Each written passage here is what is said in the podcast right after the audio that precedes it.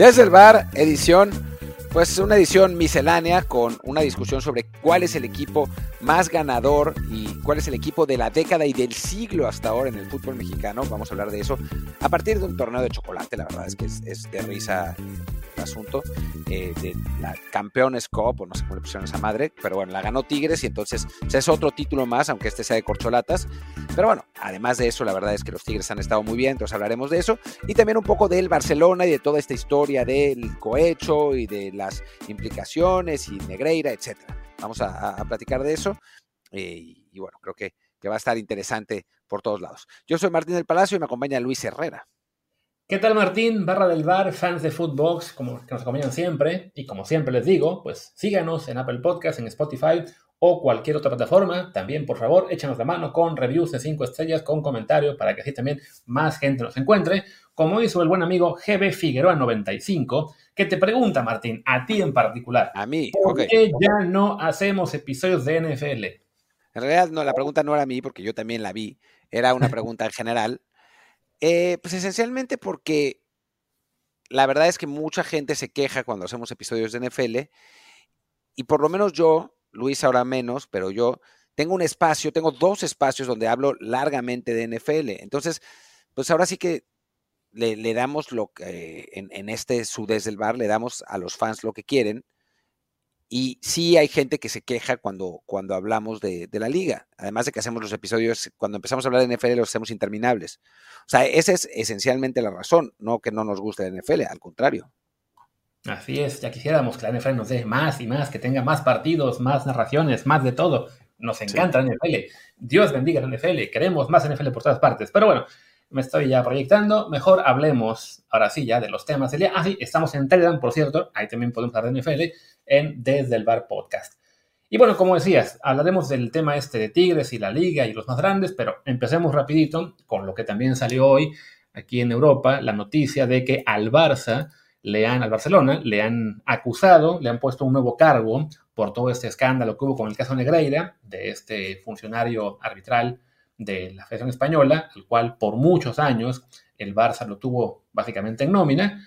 Y pues hoy eh, entra un nuevo cargo, lo, lo, habían puesto antes como corrupción entre particulares, ahora el juez imputa al Barça, que no significa que sea culpable, simplemente que se abre otra vía de investigación por el cargo de cohecho.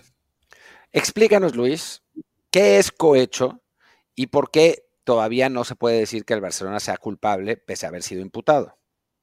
Pues mira, aquí me estoy refiriendo vía un eh, artículo de Cadena Ser, que fue uno de los medios aquí en España que lo, este, que lo reveló, que puso también el, tema de que el, el, Barça había sido imputado y que además hubo registros en la sede de la federación este mismo miércoles por parte de la Guardia Civil. Entonces, dice aquí este artículo, por ejemplo, el nuevo delito. La explicación es la siguiente. Hace unos meses la Fiscalía investigó el caso y en marzo puso una querella contra el Barça y los presidentes que estuvieron en la época que se hicieron estos pagos entre 2001 y 2018 por tres delitos. Esa querella le llega al juez, que ha avanzado la investigación, recaba otros indicios y ahora dice que hay otro delito a investigar. No tiene tan claro el delito de corrupción entre particulares. La Fiscalía piensa que se ha cometido un delito de corrupción entre ambas partes el Barça y el, comité arbitral. El juez dice no, el comité arbitral es una entidad privada, pero de utilidad pública, y por tanto el juez decide añadir a la investigación el cohecho, que en palabras llanas es un soborno, un dinero que el Barça habría pagado a Enríquez Negreira para que adulterara una competición, en este caso la Liga Española. La principal consecuencia de esta novedad, según el experto que utilizó Cadena Ser, es que si se va a juicio esta imputación, se determinaría por jurado popular. O sea, no sería el juez quien dictamine culpable o no, se hace con jurado, que eso en España se hace por lo general solamente en casos graves como el asesinato y que solo podrían ser elegidos para ser parte del jurado ciudadanos empadronados en Barcelona. Pues ahí está, sí, eso de que el jurado sean ciudadanos empadronados en Barcelona, no, no, no parece que ese jurado vaya a ser muy imparcial, ¿no? sino solo que los encuentren en algunas colonias en las cuales aún salen tres banderas de España entre 50 de Cataluña. La verdad es que ese último detalle, el de que sea por jurado popular, y solo sea gente que, que viva en Barcelona, ni siquiera en los alrededores, ni siquiera en la sede del español o cosas así, pues creo que para el Barcelona es un detalle que le puede favorecer. Dice aquí también el artículo de Cadena Ser, si el Barça fuera condenado por cohecho, podría recibir una multa que será al menos del doble del beneficio obtenido. En este caso, el juez tendría que dar un valor económico al beneficio arbitral obtenido por el Barça y doblarlo para establecer la multa. Respecto a lo deportivo, la incógnita es mayor por la falta de jurisprudencia que pueda dar luz a una posible sanción. El presidente de la liga explicó que ya han estudiado que no es posible ninguna sanción deportiva porque de 2018 hasta ahora ya han pasado cinco años y ese tipo de situaciones prescriben a los tres. O sea que en, según el, en el ámbito deportivo, ya está totalmente descartado, por ejemplo, que le puedan quitar al Barcelona los títulos o los puntos o lo que sea. Todo en España, según la ley del deporte que se aprobó hace poquito, tiene un plazo de prescripción de tres años. Sí, por supuesto, creo que todo cambiaría si hoy, además, la Guardia Civil Española allanó las oficinas de la Federación Española, más específicamente la parte del Comité de Arbitraje, y, bueno, si encontraran alguna prueba de que ese dinero, esos sobornos fueron utilizados para eh, comprar partidos o comprar designaciones arbitrales, ahí creo que sería otra cosa, ¿no? Pero por el momento parece estar bastante salvado el Barça, ¿no? Sí, te digo, según lo, que señaló el experto que también contaron en el Arguero, es que o sea, ya no hay posibilidad de quitarles nada de lo ganado. O sea, que porque sí, porque ya prescribió, y bueno, que en ese sentido no hay posibilidad de sanciones sobre el pasado en lo deportivo, pero sí que la UEFA haya todavía, ahí sí puede pasar de que la UEFA suspenda al Barcelona de, ah, ¿cómo se llama? De sus competiciones, de que no pueden ir a Champions, Europa o Conference League. No sé si la liga podría también eh, castigarle enviándole a segunda, tercera división, la verdad es que se ve muy complicado por el tema de los intereses que puede haber ahí también. Algo que a nadie le interesa que el Barça se quede fuera de primera división, eh, le, pega al resto de clubes también en lo económico no tenerlo ahí en la liga. Pero bueno, pues sí, es una situación en la cual el Club Laurana, pues su situación legal se, se va complicando por un tema en el que además, bueno, pues ya por muchos años, o sea, siempre hemos dicho que es, digamos, normal que a los clubes grandes eh, se les beneficie un poquito más en cuanto a el tema de los errores, siempre pensando no, que no hay, como se dice, este, mala fe, sino simplemente es pues, la presión que enfrenta el árbitro hace que eh, tienda a favorecer al, equipo grande. Pero bueno, en Europa ya hemos visto cómo sí ha habido casos de corrupción eh, probados, lo que pasó en Italia con el Calciopoli, que le acabó costando ahí sí títulos, puntos y descensos incluidos a la Juventus, al Milan, a la Fiorentina. Entonces, esto del Barcelona, la verdad es que pues, se ha ido llevando muy poquito a poquito, más en escándalo mediático que, en cuanto a consecuencias, pero parece que las podría haber, ¿no? O sea, no es imposible, pues, eh, aunque, digo, sinceramente, si, si, realmente se comprueba que el Barcelona sobornó a los arbitrajes, a los árbitros y todo eso, pues yo sí creo que tendría que haber una investigación seria de algún modo y obligar a Negreira a que hable sobre las implicaciones deportivas de esto. Porque obviamente, a ver, uno siempre eh, cuando habla de, teorías de la conspiración, piensa en, en, o sea, para tratar de validarlas o invalidarlas, piensa en entender cuál es el estímulo que tiene un equipo en hacerlo, ¿no? O sea, a veces las teorías de la conspiración son absolutamente idiotas, como la de los patrocinadores llamando a jugadores en la selección, o sea, esas son teorías estúpidas, pero la de pagarle al presidente de la, comisión, de la comisión de arbitrajes, pues obviamente el móvil, el estímulo, es recibir favores. O sea, si no, ¿para qué le vas a pagar? O sea, ¿para qué le vas a pagar toda esa lana para que te dé asesoría arbitral?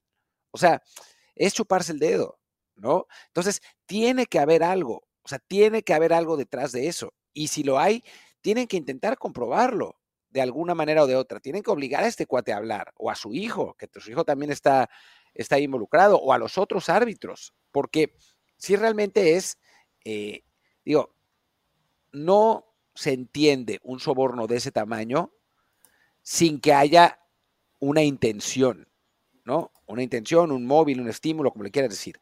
Eh, y pues cuál va a ser la intención si no es recibir mejoría, ¿no? Claro, digo, ahí sí eh, creo que el, el, gran problema es eso. De que el castigo, al menos según todo lo que señalan los expertos, es de que ya no podrá ser deportivo. Pero bueno, hemos visto cómo, por ejemplo, en el ciclismo le quitaron los tours a Lance Armstrong eh, bastante años después de que, de que los ganó, que habían sido siete, y que al final se acabaron dejando sin ningún ganador porque no sabían de toda la gente que estaba ahí si quedaba alguno limpio. Por lo pronto, bueno, para el Barça creo que la mejor noticia es el tema de que pudiera ser por jurado popular, porque sí se ve muy complicado encontrar un jurado solo de gente que vive en Barcelona que esté dispuesto a condenar al club. Hay que, que ser honestos, o sea, sí, más allá de que la gente pueda decir que no, pues que está, que es muy imparcial y que va a, a solamente, ¿cómo se dice?, a considerar las pruebas del caso, pues si a la mera hora resulta que entre el jurado se quedaron tres fans, y con eso puede bastar para evitar una decisión unánime o, por lo menos con el número mínimo para condenar, pues está la cosa así, la verdad, muy difícil ahí para la fiscalía, pero bueno, fue un, paso más en este escándalo que sí ha ido creciendo y que además pues es también muy representativo de repente lo que es en España, ¿no? Que la corrupción en algunos ámbitos abunda y se quiere pretender que no pasa nada. Y, es como de, ah, mira, sí, pasó lo, lo, de, lo de Italia. Ah, pero aquí nunca. Y ya ven. O que, no, que hay sobornos y arreglos de partidos en, no sé, en Asia o en África o en ligas europeas del Este. Ah, y en España teníamos el tema de los maletines en segunda, segunda división B, ¿no? Entonces, bueno, aquí es va, va, a ser la primera vez quizá que se le pueda, ya sea comprobar o por lo menos sí dejar esa mancha en la reputación a un club tan grande, pero bueno, pues sí, es, es un tema del cual parece que aún vamos a tener bastantes noticias en los próximos meses. Sí, vamos a ver qué pasa. Pero bueno, dejémoslo por el momento porque lo que estamos haciendo es especular y pues no, no nos da para mucho más que eso. Así que que hablemos de otra cosa con la que vamos a especular, que es sobre quién es el mejor equipo mexicano de los últimos años. Digo, Tigres gana esta Campeones Cup. Por ahí me mandaban, y lamentablemente lo cerré y ahora lo tengo que buscar, pero por ahí me mandaban todos los títulos que ha ganado Tigres en los últimos años y la verdad es que, o sea, creo que de los últimos 10, 15 años está claro que son los Tigres y podría ser del siglo, ¿no? Pues mira, al final de cuentas, desde que llegó Guiñac, que fue en el verano de 2015, han sido ya cinco ligas de México, que me parece que en ese periodo nadie más tiene el mismo. Además, también ganaron la Conca Champions un año, les permitió eso ir al, al Mundial de Clubes, quedaron subcampeones, que bueno, ha sido la única vez que un club mexicano llegó a la final. También ganaron, ¿qué más está por ahí?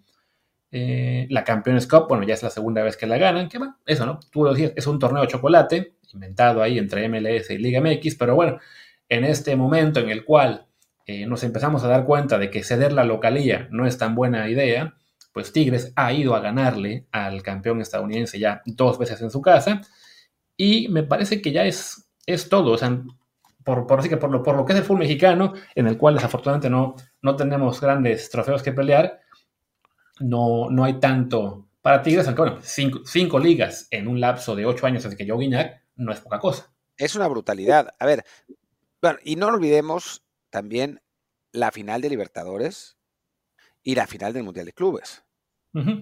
O sea, pero mira, vayamos, empecemos con el invierno, verano del 2000. en, en, aquellos viejos tiempos de Toluca y Cardoso y el Ojitos Mesa, pues el Toluca ganó su último campeonato, no, su penúltimo campeonato de esa etapa, después vino el de la Volpe, eh, pero se repartía bastante, mira, fue Toluca, Morelia, Santos, Pachuca, América, o sea, en esos cinco torneos, cinco campeones distintos. Después, Toluca otra vez, Monterrey, Pachuca, Pumas, dos torneos, América, Toluca, Pachuca, Guadalajara. La verdad es que todo muy repartido, con el Pachuca bastante, bastante prendido, ¿no? Pachuca, Atlante, que nos ganó esa final del terror, Santos, su, su tercer título, Toluca de nuevo, los Pumas, el Monterrey, el Toluca otra vez. O sea, en ese tiempo Tigres ni siquiera figuraba. Había perdido la final de la Apertura 2003 con el, con el Pachuca y, la y el del invierno 2000, 2001, 2001 también con el Pachuca.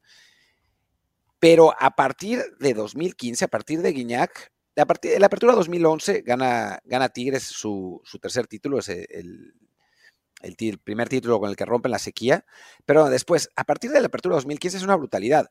Tigres, Pachuca, Tigres, Guadalajara, Tigres, Santos, América, Tigres, Monterrey. Después abandonaron la, temporada.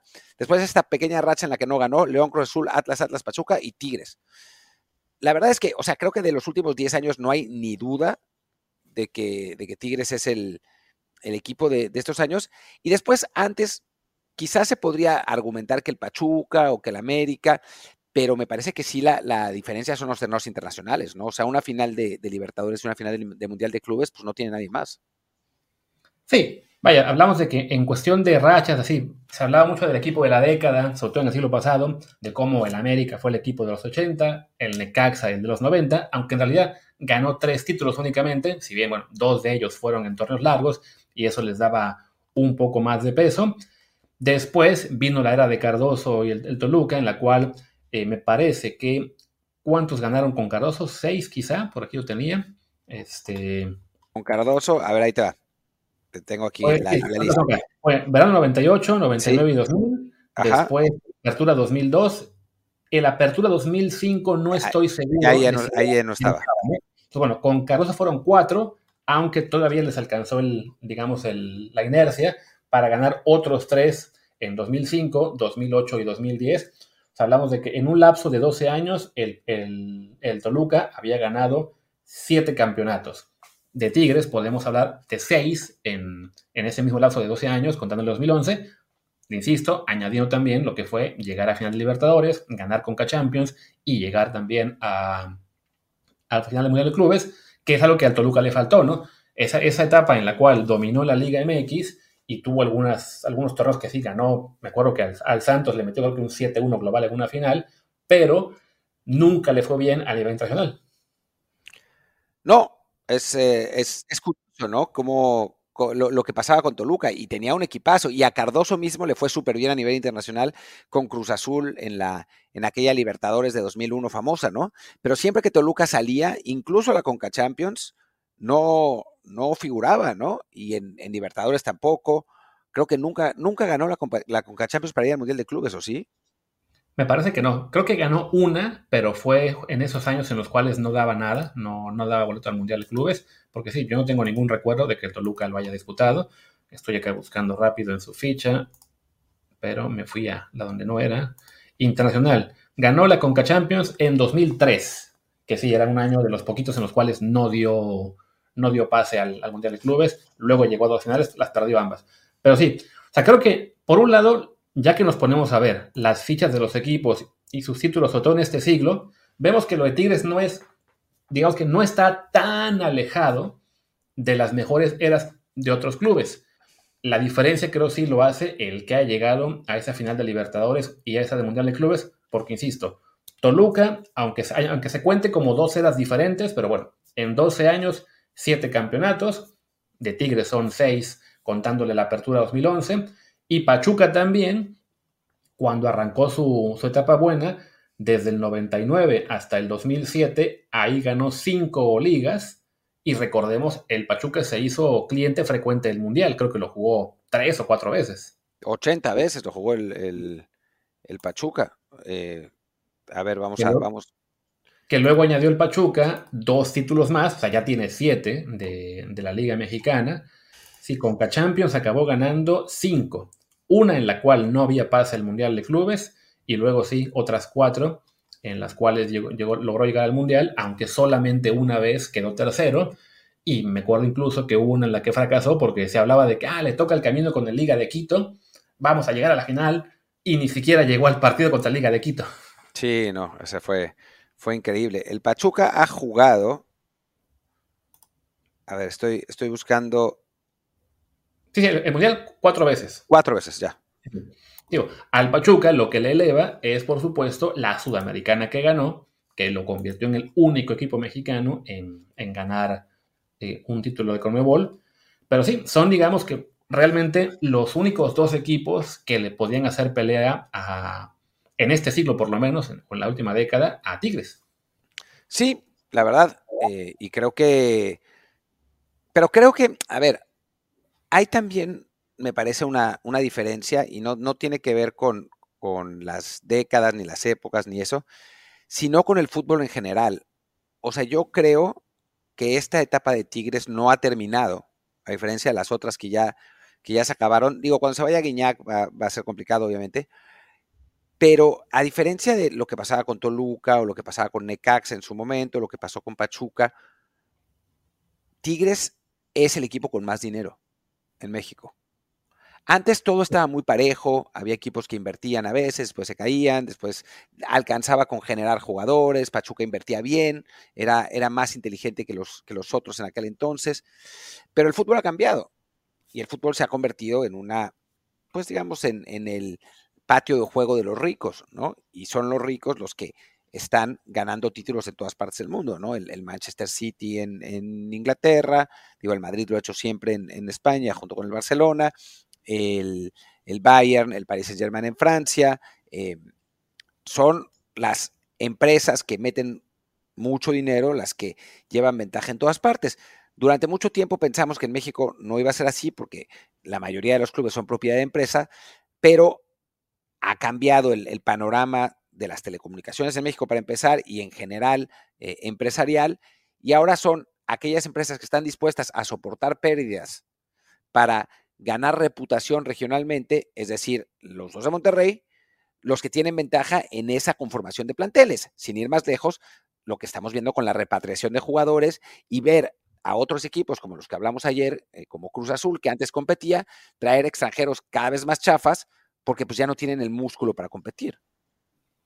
Sí, creo que Tigres en ese sentido tiene, digamos que, dos espejos en los cuales puede reflejarse y, a ver si así su proyecto puede mantenerse, eh, sobre todo más allá de que esté Guiñac, ¿no? Porque creo que hasta ahora la era Guiñac, pues lo más comparable es la era Cardoso del Toluca, que como decíamos, ¿no? Alcanzó a ganar, que fue con él, cuatro campeonatos, y ya, y ya después de que se fue, todavía ganaron tres, porque era un equipazo, también porque creo que en ese, en ese ciclo no había otros equipos este, dominantes o con, grandes estrellas, ya la era de Cuauhtémoc Blanco en el América, que de, por sí que nunca dio muchos títulos, o uno creo nada más, este, no, era el máximo rival, eh, Cruz Azul estaba en su etapa subcampeonísima, eh, Chivas también estaba en su etapa un poco de, de que teníamos un título y bueno, faltan 10 años para el siguiente, o sea, sí era, sea, era un momento en el cual hasta Pumas ganó títulos, ¿no? O sea, eso creo que permitió un poco que, Toluca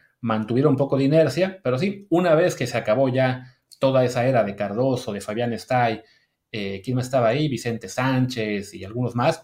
O sea, creo que sí estaba Cardoso y, los que se quedaron un poquito más después de él ganaron más títulos, pero sí, se, se acabó y ya no, tuvo, ya no tuvo Toluca el cómo responder.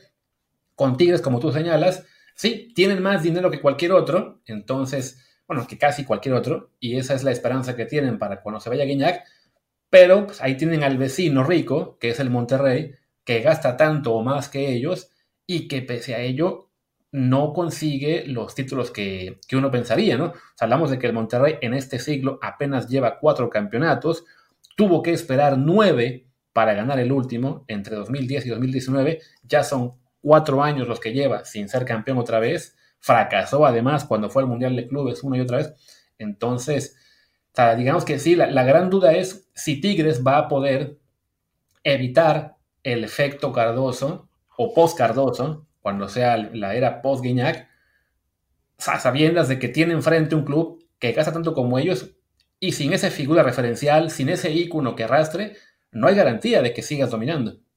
No hay garantía, pero hay más cercanía, ¿no? O sea, sí es verdad que Monterrey no lo ha conseguido eh, y sí es verdad que la liguilla empareja mucho en México, porque si no, si no hubiera liguilla, o sea, yo sé que a veces la gente dice, no, pero es que si sumas los puntos de los dos torneos, entonces no siempre Monterrey y Tigres serían campeones, sí, pero lo que harían, si fuera un torneo largo sin liguilla, es enfocar el, torneo de manera distinta, tratar de sacar la mayor cantidad de puntos posible y no digamos, dosificar para llegar a la liguilla en, su mejor momento. Lo que no quiere decir, ya para que no, para que no entren, que el torneo fuera más divertido sin liguilla. De hecho, es probable que fuera más aburrido. Eh, lo, estaba yo buscando ese tema de los puntos, eh, la, suma de puntos. Alguien lo comentó hace unos días en Twitter también, y supongo que también en televisión, de cómo, ah, sí, el América ha sido el más consistente. No, porque no ha ganado. Esa es una pelea que tienen que señalar, ¿no? Pero bueno, ya sea que el artículo salga esta semana, hace un año, hace tres, siempre ponen América y los Regios son los que más puntos han sumado en últimos tres años, últimos cinco, última década. Estaba con ellos todavía Cruz Azul hasta hace poco, ya se está cayendo de esa lista. Y prácticamente todos los años, pues sí, el, el que queda arriba en la tabla general de puntos es o América o Tigres o Monterrey. O sea, definitivamente eh, que haya liguilla está permitiendo que los otros dos no, bueno, que los tres no, no dominen a placer como seguramente harían en un sistema de puntos. Vaya, tan permite que no dominen que hablamos de que el América lleva ya esperando, o sea, lleva ya 10 torneos sin ser campeón. El Monterrey lleva ya 8 torneos sin ser campeón y Tigres, antes de ganar el título que tiene ahora vigente, había pasado 7 sin ser campeón. Sí, sí, sí. O sea, nos, nos ayuda la liguilla, sin duda, a hacer algo más divertido. Y también creo que los torneos cortos, porque tienes más títulos, tienes más posibilidades de sorpresa. Digo, eh, tiene, tienes, los equipos tardan en, agarrar el, ritmo, entonces, pues puede eh, que otro que, tenga su pico antes eh, puede conseguirse campeón, conseguir ser campeón vemos a Chivas, ¿no? Con, con, cierta suerte llegar a una final y estar a punto de ganarla. creo que en ese sentido, digo, satanizamos mucho los torneos cortos y con razón, porque hay, hay eh, situaciones de, del formato que pues hacen, o sea, son perjudiciales para el fútbol mexicano, como que no se debutan tantos jugadores, se corren demasiados técnicos, no hay proyectos a largo plazo, o sea, hay cosas que no sirven en los torneos cortos, pero en cuanto a emoción del campeonato, creo que pues a final de cuentas sí son útiles, ¿no? Por más de que yo preferiría que fuera un torneo largo con liguilla. Lo que sí es indiscutible es que las liguillas le han venido a dar emoción y, una dosis de em, impredecibilidad al fútbol mexicano que no tienen otras ligas y que por eso no vemos a Tigres y a Monterrey ganando tan seguido. Pero aún así siguen estando entre los equipos que más ganan y yo creo que eventualmente van a ser los que más ganan si siguen en este nivel de gasto porque los otros equipos ya les está costando cada vez más trabajo competir. Sí, y lo vemos en lo que es ya el acumulado de los fichajes de los últimos años, ¿no? Sobre todo pensando en esta era eh, post-Guiñac, uno piensa, bueno, Tigres en los últimos años no ha logrado fichar a esa gran figura, a ese heredero de, de. El último intento fue Tobán, que venía como campeón del mundo. Pero ya que miras temporada a temporada cómo se han reforzado, y si te das cuenta de que aquí hay un proyecto que quizá le alcance para hacer como mínimo ese Toluca poscardoso, porque hablamos de que este año fue, digamos, la oleada juvenil, ¿no? Llegó Ociel Herrera, llegó Diego Laines, Marcelo Flores, Eugenio Pisuto. No todos van a triunfar, pero bueno, se ve una camada importante de jugadores con la cual se están reforzando. El año anterior habían fichado a Gorriarán y Nico Ibáñez, que siendo jugadores que no tienen el nombre de Guiñac, sí están, creo yo, en una categoría, en una calidad pues muy cercana a lo mejor de, a, la, de, no sé, Guido Pizarro, Rafael Carioca, etcétera, ¿no? A lo mejor un paso atrás, pero son, son tipos que, bueno, les costaron por algo más de 10 millones de dólares, ¿no?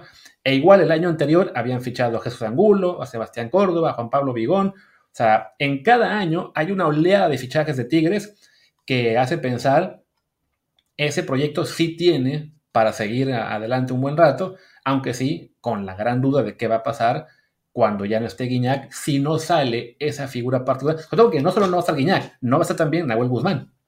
Que es otro jugador muy importante, ¿no? Del que no se ha hablado. Y que en México, bueno, van a tener que ir, obviamente, eh, van a tener que ir, obviamente, por un, por un portero extranjero, porque hoy en México, pues realmente no hay eh, porteros de, de ese nivel, tendrán que ir por un extranjero y va a ser difícil que encuentren a uno de la importancia y de la talla de, Nahuel, que ha sido muy importante. O sea, realmente hablamos mucho de Guiñac, pero Nahuel ha sido no tan importante, pero casi, y es un líder eh, dentro del terreno de juego y a nivel competitividad. Digo, a veces eh, se vuelve el Dibu y, y, es, eso es insoportable, pero no, no hay duda de que es un tipo muy competitivo, un tipo muy líder y un tipo que ha ayudado mucho a Tigres, ¿no? Y se va a terminar yendo también y tendrá que llegar alguien más. Esa es, esa es la duda en cuanto a Tigres. Yo no estoy seguro que haber contratado a Ociel, a Laines y a Marcelo sean eh, pues realmente grandes decisiones, pero bueno, pues tienen la lana para hacerlo y pues si alguna de las tres les pega, pues ya está,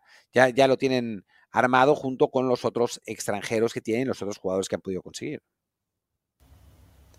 A fin de cuentas, como señalas, ¿no? no, es únicamente Guiñac, él es quien, digamos, quien ha sido la punta de lanza del proyecto de Tigres, pero sí, está Nahuel, está Guido Pizarro, está Rafa Carioca, estuvo también, está todavía Javier Aquino, estuvo en su día Hugo Ayala también muchos años, Juninho, ¿cómo se llamaba? Juninho que era, no me acuerdo, el, defensa central. ha sido una base importante, similar a la que tuvo Cardoso con Toluca, ¿no? Que estaba Cristante, está Vicente Sánchez, Abundis, Enrique Alfaro, Víctor Ruiz, que en la selección fue un desastre, pero que Toluca sí cumplió, y algunos más que ya olvidé esos nombres, Alberto Macías, etc. Entonces, ahí está la clave, ¿no? El que una base completa de jugadores, creo que es lo que te permite identificar que sí es el mejor equipo, el equipo, ya para ir, digamos, regresando a lo que era la idea original del tema, ¿no? Sí es, creo yo, casi de forma indudable, el mejor equipo de la década anterior y casi del siglo, porque te pones a pensar en el resto de equipos y entre ese Toluca de Cardoso y los demás y este Tigres de Guiñac y compañía, es muy complicado encontrar un América de Monterrey de Cruz Azul de sin que veas que, ah, no, pues sí, el buen equipo que tuvieron les duró un par de años, ¿no? Sí, y vamos a ver, creo que, o sea, va a estar interesante y me gustaría, digo, ya un poco modelando el futuro, que llegara alguien más, o sea, que, pasara lo que está pasando, digo, no con dinero saudí, por favor, pero que pasara lo que está pasando en, Inglaterra, ¿no? Que llegaran otros eh, participantes, así como Slim quiso hacer con Pachuca y pues terminó saliendo corriendo, pero que alguien finalmente comprara Chivas, que alguien comprara Cruz Azul, que alguien le metiera dinero a Pumas, o sea, que, hubiera empresas que quisieran hacer el dinero que, digo, gastar el dinero, porque la verdad es que no, no es que eh, ni Cemex ni FEMS estén recuperando un montón de lana con Tigres y Monterrey, lo hacen por una cuestión de reputación, pero que hubiera alguien que quisiera meter ese dinero, ¿no? Para, para ver a una, una liga mexicana con cinco o seis equipos de ese estilo, porque si no, yo sí creo que el futuro va a ser de dos, de tres, quizás si eh, Azcarra sigue, sigue queriendo gastar su dinero en, en, América, pero mucho más que eso,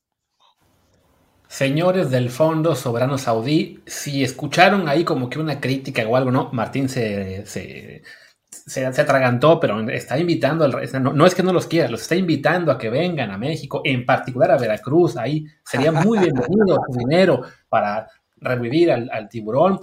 O si no es el Fondo Soberano Saudí, pues sí, que llegara Red Bull, que más de una vez se habló de que también iban a poner una franquicia en México, aunque también hay que decir, fuera de la de Leipzig, y en menor medida la del Salzburgo, no es que el resto de los equipos de Red Bull sean una, ¿cómo se dice? Una máquina. Eh, ahí, tienen al New York Red Bulls en la MLS, que no, no, pinta nada.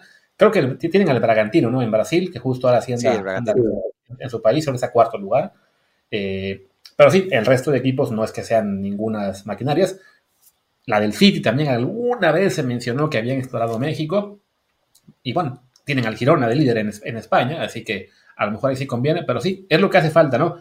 Si en México no se anima nadie, eh, por razones que ya hemos hablado, incluso en el último episodio, de que los, los dueños actuales tienen ahí un, club de Toby muy cerrado, pero sí, si no se dan cuenta de que en este momento solamente Regios y el América en menor medida pueden, van a seguir invirtiendo cantidades, este, pues que los van a separar del resto, tienen que abrirse a que, llegue, a que llegue gente nueva, a que invierten en otros equipos, porque sí, si no se va a hacer una liga con todo y que la liguilla empareje, en la que van vamos a estar viendo campeones a Tigres, Monterrey, América, Tigres, Monterrey, América, un colado y otra vez Regios de América. Sí, y eso no está muy padre, ¿no? Ojalá que, ojalá que cambie, porque sí, sí sería un poco, un poco deprimente, en mi opinión. Sí, Digo, ya si sirve para que de todos modos también ganen la Conca Champions, la League Cup y vayan al Mundial de Clubes y en los equipos mexicanos no pierdan los tres partidos y de, de a casa, pues ahí sí, aunque sea que vaya Tigres a, lavar un poquito ahí la vergüenza, ¿no? Pero sí, pues nos gustaría más que se mantuviera esa competitividad, esa paridad que hemos visto en el fútbol mexicano, pues hasta hace tres, cuatro años. Pues ojalá, ojalá que sea así. Y creo que con eso podemos ir cerrando ya el, programa, que a final de cuentas, pues ya se nos, se nos pasó de la media hora y me parece que es, es suficiente.